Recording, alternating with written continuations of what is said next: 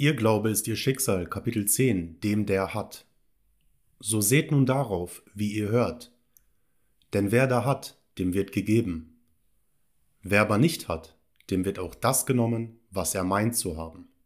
Lukas 8,18 Die Bibel, das großartigste psychologische Buch, welches je geschrieben wurde, warnt den Menschen, aufmerksam zu hören und fügt dieser Warnung hinzu, dem der hat, dem wird gegeben, dem der nicht hat, wird aber auch das genommen, was er meint zu haben. Obwohl viele diese Aussage für eine der grausamsten und ungerechtesten Aussagen halten, die Jesus zugeschrieben wurden, bleibt es doch ein gerechtes und barmherziges Gesetz basierend auf dem unveränderbaren Prinzip des Lebens. Des Menschen Ignoranz dem funktionierenden Gesetz gegenüber entschuldigt ihn nicht. Und es rettet ihn auch nicht vor dessen Ergebnis. Das Gesetz ist unpersönlich und somit nicht wertend. Der Mensch ist ermahnt, wählerisch in dem zu sein, was er hört und als wahr akzeptiert. Alles, was der Mensch hört, hinterlässt eine Impression in seinem Bewusstsein und muss sich mit der Zeit als Beweis oder Widerlegung definieren. Aufmerksames Hören ist das perfekte Medium, durch welches der Mensch Impressionen aufnimmt.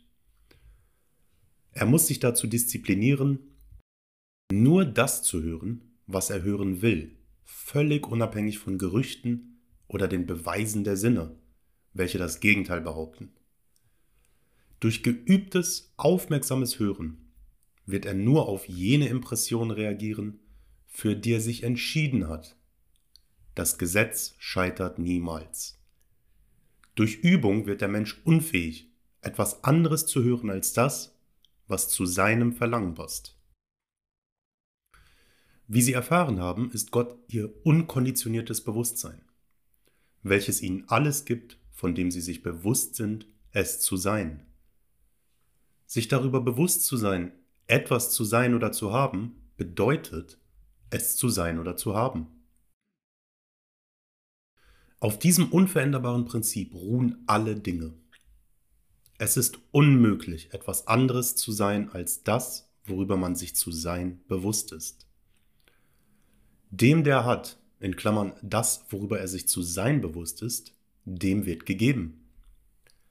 Gut, schlecht oder gleichgültig. Es spielt keine Rolle. Der Mensch erhält das Hundertfache dessen, worüber er sich zu sein bewusst ist. Im Einklang mit diesem unveränderbaren Gesetz. Dem, der nicht hat, wird aber auch das genommen, was er meint zu haben, und dem gegeben, der hat. Der Reiche wird reicher und der Arme wird ärmer. Sie können nur jene Dinge vermehren, über die sie sich zu sein bewusst sind. Alle Dinge werden zu jenem Bewusstseinszustand gezogen, mit dem sie harmonieren. Somit werden alle Dinge weggezogen von jenem Bewusstseinszustand, mit dem sie nicht harmonieren. Würde man alles Geld der Welt gleichmäßig auf jeden Menschen aufteilen, würde die Verteilung nach nur kürzester Zeit wieder so aussehen wie jetzt. Wohlstand findet seinen Weg zurück in die Geldbörsen jener, von denen es genommen wurde. Statt mit denen zu singen, die nichts haben und darauf bestehen, jene zu zerstören, die haben, erkennen sie dieses unveränderbare Gesetz des Ausdrucks. Definieren sie sich ganz bewusst als das, was sie sein wollen. Einmal definiert und die bewusste Behauptung gefestigt, verweilen sie in diesem Vertrauen, bis der Lohn erhalten wurde.